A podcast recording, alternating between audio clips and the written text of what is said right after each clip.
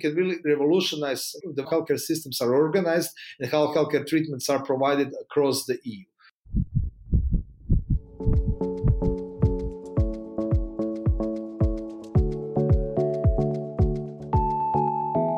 Hello and very warm welcome to Euractiv's Health Podcast, where every week we dive into EU health policy and bring you the latest health news from Europe.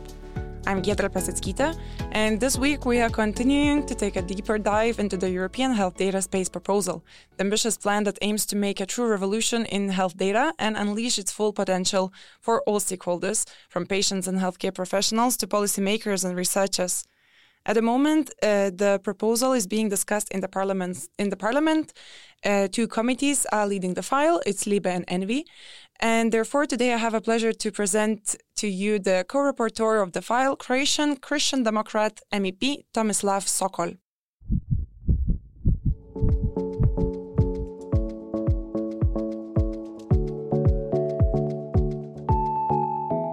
So, Mr. Sokol, thank you so much for having the time to speak with us.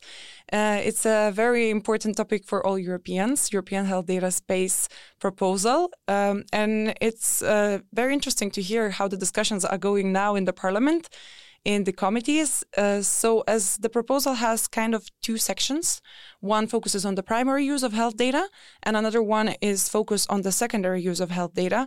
Could we firstly look at, uh, let's say, less controversial part, uh, at the primary use of health data, and um, just see what are the main topics being discussed in the in the Parliament right now?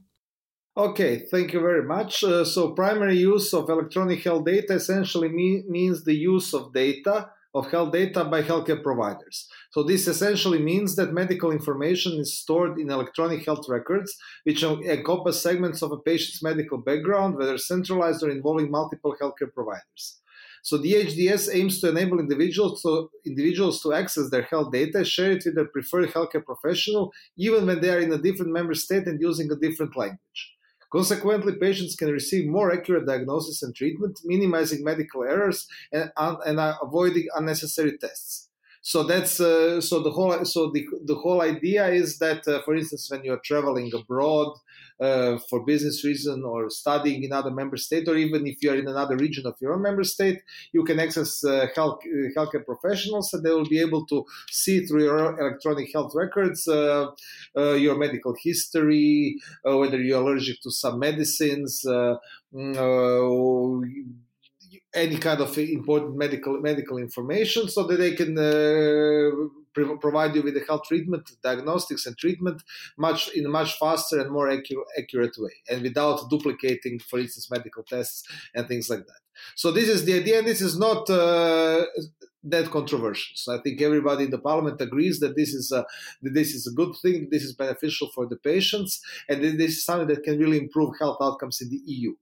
There are some discussions, however, about the definitions, definitions, legal definitions, how to make them clearer in comparison, comparison, comparison to Commission proposal, and also political groups are divided whether or not healthcare professionals should see that patient has restricted part of of his or her electronic health record. So the idea is that patients do, who do not want uh, some part of their electronic health records to be accessed by some healthcare professionals can restrict restrict access. For instance, if this is data about someone's uh, mental health issues or uh, sexually transmitted diseases, etc., so they can restrict access uh, to the, to the, to that data only to, for the prof- healthcare professionals who are treating those issues. So, for instance, so there is no need. Maybe there is no need that uh, somebody who is treating, for instance, a, a, kidney condition should see whether you have mental health problems. So, so this, so this is allowed. So that we have a, uh, a provision which which specifically allows uh, patients to do that, to restrict access to data to some healthcare professionals. But now the question is whether healthcare professionals should see that patient has restricted part of the electronic health record. So not to see the content, but that you actually see that a patient has restricted access to some part of your of the of their data.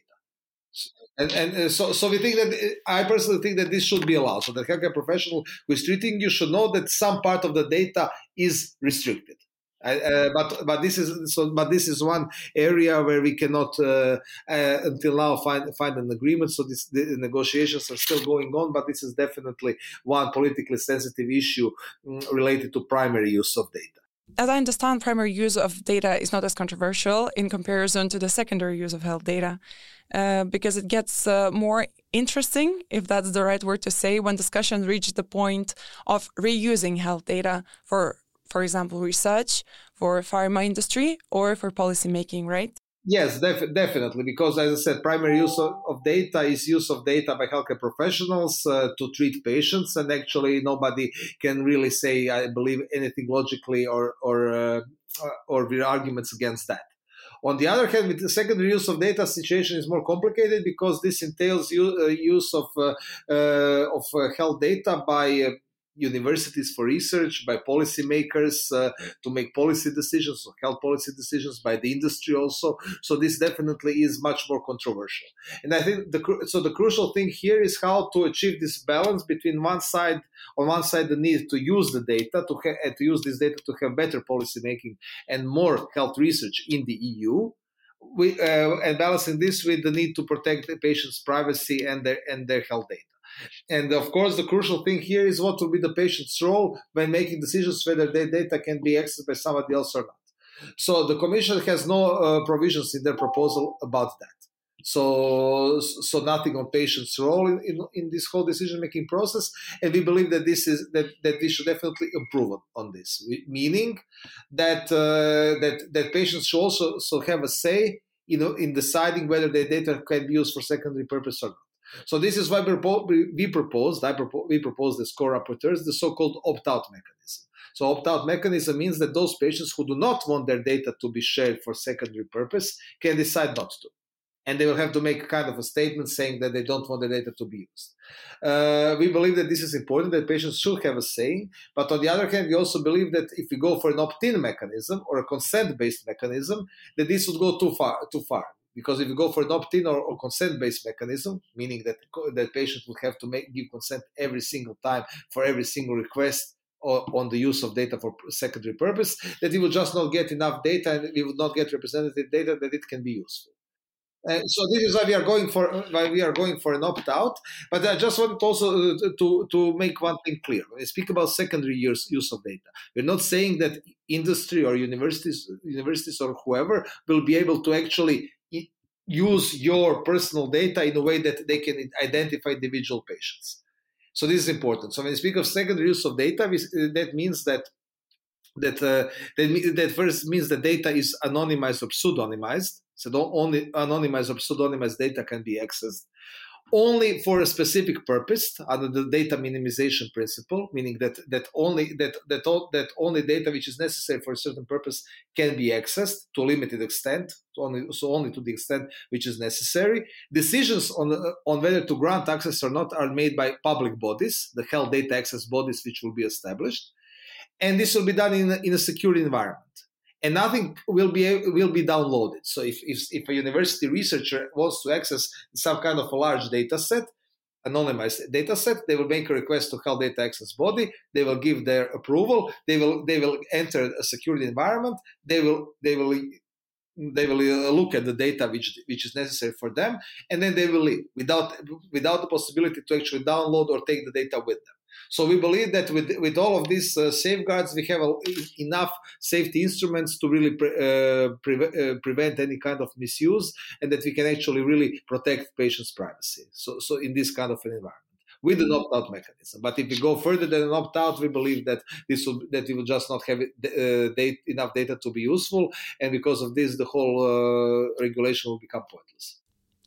So I feel that you already answered my following question uh, because I wanted to ask uh, regarding the secondary use of data that maybe you saw there was a petition going around which is calling basically for the right to privacy over citizens' medical records.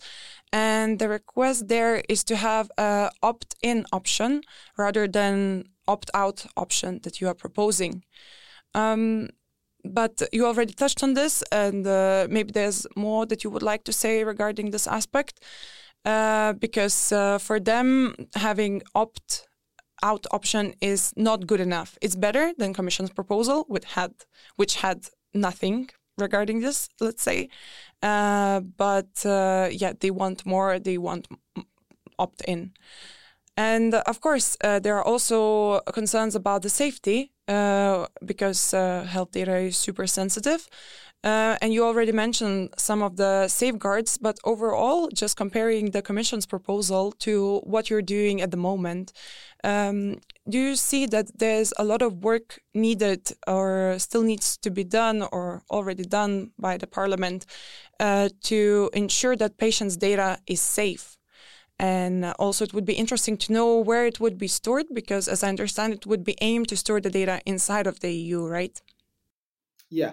Uh, yes, we definitely in the first draft proposed uh, certain provisions about data minimization and about safeguards. Of course, we will negotiate about how these data, uh, safeguards will look in the end, but definitely we will improve on the original Commission's proposal. So I, I personally, so in, I, in principle, we I, I support and we as co-rapporteurs support the original commission proposal but we believe that some improvements can be made and we are currently negotiating on that. On data storage yes uh, the big the, the big majority almost unanimous uh, majority in the parliament uh, is definitely in favor of storing the data within the eu and I think this is this is important, and this is something that will that will I'm sure remain in the final in the final uh, report on the on the on the petition etc i saw that yes. They are saying that that uh, that the, what that uh, our proposal is not good enough but what they are proposing is not good enough for patients. Because the, because if you go for an opt-in if we go for a consent based system, the patients will suffer in the end because we will not have enough data that we can produce and uh, develop new medicines, which can be life saving medicines. And, uh, and so I think what they are proposing is not good. I think we should uh, take patients first into account, and patients are the ones who will benefit the most from having more uh, data for secondary use. All, especially the patients who are suffering for rare diseases, because for uh, because especially in the area of rare diseases where, where we do not, for instance, ha- uh, have enough uh, patients to conduct phase three clinical trials, health data space, real world evidence will be will become extremely important. And for them, it is essential that we have enough data that is representative that we can really uh, create new medicines and new treatments that we actually help those patients because for many of these rare diseases currently we have no cure and no treatment at all. So they are the so their lives are at stake and because of this we believe that we really need to have an ehds which can really make it possible to have enough data that it can be useful. Uh, uh and what and i think uh, another another argument and another another proof of what I'm saying is that, you, for instance, European Patients Forum, the umbrella and largest organization of patients associations in the EU, supports an opt-out. So, the, so we, we are we are uh, we are in contact with them constantly, and they are, they they have, they have publicly stated that they support an opt-out system because they believe the same as myself that that only with an opt-out system we can get enough data to actually create benefits and new treatments and new and new medicines for patients while protecting their privacy and protecting their data on the other. So, so if the largest uh, patient organizations are, are backing an opt-out approach, I do not see why somebody else would tr- would try to destroy this whole regulation and this whole process. But it it is it is it is their prerogative; they can do whatever they want. But as as I said, the the patients are the ones who will benefit the most from uh, having secondary use of data, from having an opt-out system, and uh, this is why their uh, their most important organizations are supporting an opt-out. Okay, so now I would like to hear then what are the other aspects that Parliament is looking at the moment regarding this proposal, and uh, what are the hardest topics maybe that are left for the end, uh, because there are aspects uh, like, uh, for example, should other countries have access uh, to these data pools or to disinformation, uh, health inf- information, meaning countries outside of the EU. Um, also, what is going on regarding patents, IP rights? Uh, so I wonder uh, if you could um, uh, briefly take us through the other aspects. Are these topics uh, that are these topics that I uh, just mentioned are already being discussed, or they are left for the very end? Okay, when you speak about what is politically sensitive, I would like to mention the the, the EHR systems. So whether they, they should stay, uh, whether we, sh- we should have a system of self certification or third party uh, third party certification. So that's that's all of the discussions that are currently having. That's more connected with let's say the primary the primary uh, the primary use of data on the on the IP rights, definitely this will this will be a major point of contention. We we haven't opened this uh, in the negotiations uh, yet, but we will open it very short in a very short time. We are currently we have we have started the negotiations on the secondary use of, da- of data, uh, also the purposes for which data can be used, whether we can define it in a better in a better way. Uh, but definitely, but definitely there will be some. Uh, de- definitely, I believe that the, the, the whole question of opt out versus opt in and the IP rights will be most contentious uh, out of them all. In addition to in addition to that, I think uh, what what will also be discussed is the role for the Commission. So how much uh, additional things will be able will they be able to regulate through delegated acts? So the Commission. So how much power we should give to the Commission to regulate further? So that's so that's so I think that's also one one important question. Uh, also also on the on the use of data by third countries. So if third, third country if the third countries want to take part in the in the in the, in the use of data, uh, what we proposed is a so-called reciprocity, meaning that if uh, that if they want to, if some if somebody outside of the EU want to use want to use uh, data, that in that that the same should be then allowed for for European Union uh, for European Union parties on their territory as well. So I think this this is something which is also which is which is also very very very very important. Uh, uh, so the, the, whole, the whole idea is that uh, is that we have the same this, the, that we have the same same safeguards for the use of data in those third countries as they already exist in the EU so this is something so this is so so this is something uh, this is something that is that is very important so so that that that so that uh, that the commission establishes that the third country concerned allows for the use of health data by european entities under the same conditions and with the same safeguards as within the eu uh, so, so this will probably be one important issue. And I think when we, when we speak about uh, negotiations with the council, I think the two, two crucial things will be about the timeline for implementation, because I know that probably some member states will have problems with the ambitious timeline which is which was uh, proposed by the Commission, especially those member states which are currently not very uh, advanced in terms of digitalization of their health systems, and of course the, the question of fin- financing financing will be very important uh, because uh, the council will probably ask for more funding from centralized EU level for the implementation of the and building of the infrastructure for the EHDS. and I personally agree with that. I think that uh, the current proposal does not reflect the necessity for additional funding from EU level because uh, because because uh, the current uh, so, uh, financial financial sources that we have at our disposal are just not enough. So recovery and resilience plans, national recovery and resilience plans, uh, were, ado- were adopted uh, before the EHDS regulation proposal, meaning that member states could not have planned to include the, the building of the EHDS infrastructure within their national recovery and resilience plans. This is why we believe that in the next revision of the multi-annual financial framework, additional funding should be found on the centralized level the, on the le- level of the EU budget to help member states better implement the EHDS. So I think these will be two, two most important uh, topics for discussion with the with the council. So the financing and the timeline. On financing, I think we'll ha- we'll find a common uh, language uh, very soon. But on the timeline, we'll probably have to find some middle ground so that on one side the timeline for implementation is not too ambitious, unrealistic, but it's that it's also also not delayed too much. So something in, we should try to find something something in between. So these two these are two things uh, most important things within the council, and as I said, I think within the within the parliament, definitely IP rights and opt in, opt out versus opt in will be the crucial things uh, uh, left left to decide and left to negotiate. As you already mentioned, that some political groups are divided regarding the question if the doctor uh, should see that patient has hidden some of his health data from him um, I wonder if there are more divisions either among among political groups, uh, either among political groups or among the committees. Uh, because, as I already mentioned, two committees are responsible for this file, LIBE and ENVI. So I wonder if opinions split on certain topics. Yeah, the main challenge between these two committees is how to strike the right balance between enabling the, the use of health data on one side and safeguarding privacy and data protection on the other.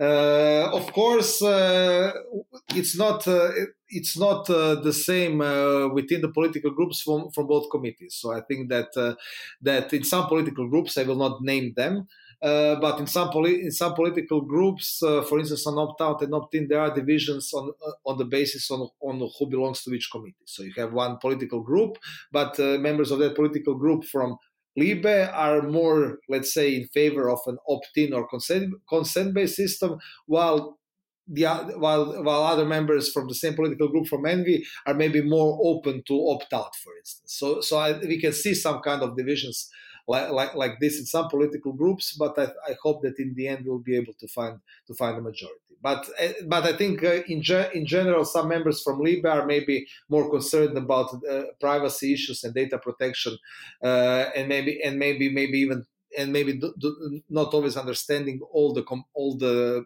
the repercussions of certain decisions on the actual benefit of the patients especially on mm. secondary use. Uh, I think that there are some some some people who do not understand what potential benefits there are from secondary u- use for patients and what can be negative consequences if we are too restrictive on the use of this data. But but I, I, as I said, I won't go into into uh, into being too concrete about which political groups, but definitely within some political groups, we can see these divisions between uh, members from Libe on one side and ENVI on the other, in, in, in the sense that those from Libe are sometimes more restrictive on the use of data than the colleagues from ENVI. But I hope in, and I believe that in the end we'll be able to find a compromise.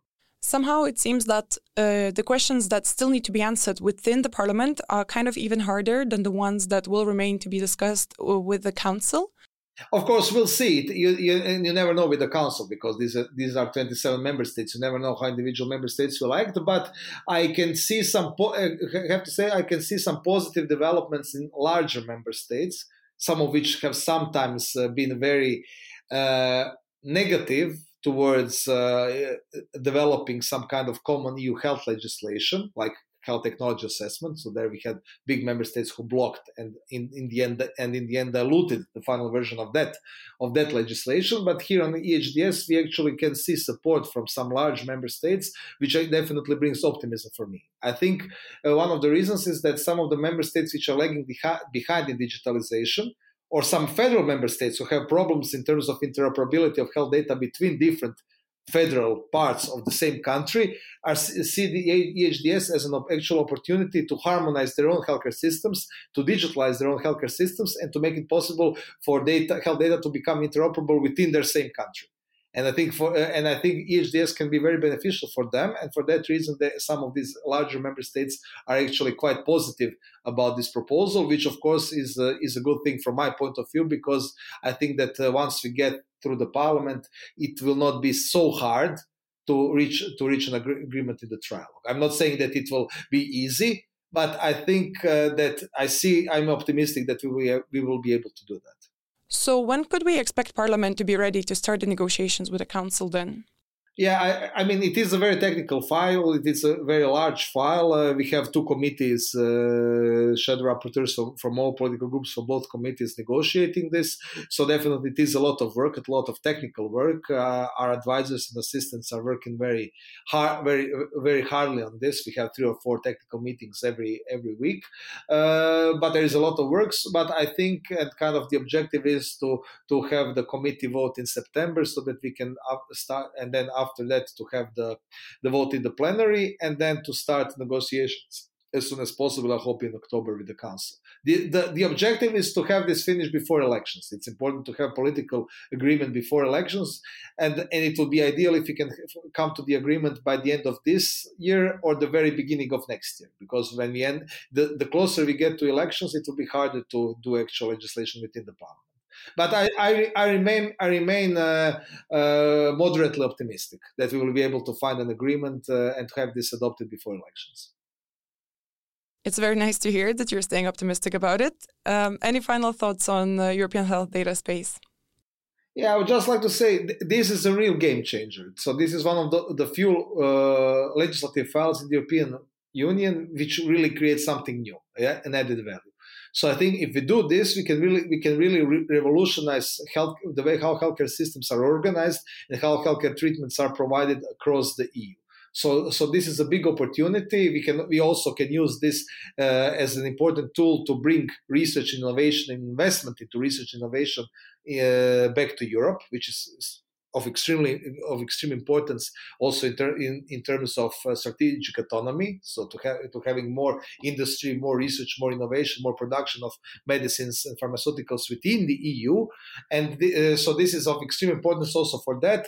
And this is an opportunity that we should definitely not miss especially not miss for some uh, small par- party political interests. I think we should rise above ideology. We should rise above trying to score some uh, cheap political points for the elections and really be serious in trying to find the best possible solution, which will really bring benefits for European patients. If you're enjoying listening to your Euractiv's Health podcast, a friendly reminder that you can subscribe to our newsletter that comes out every Wednesday, the same weekday as our podcast. We will make sure to keep you up to date with the main EU health news. And don't forget to check other Euractiv podcasts, AgriFood Brief, Tech Brief, and Beyond the Byline. You can listen to us on all of your favorite podcast platforms. That is all from us today. Thank you for listening. We also want to hear from you, so if you have something to say, don't hesitate to drop us a line. Our email address is podcast at euractiv.com or contact us on Twitter or LinkedIn. This episode was brought to you thanks to our multimedia team, so special thanks to them. Until next Wednesday, stay healthy.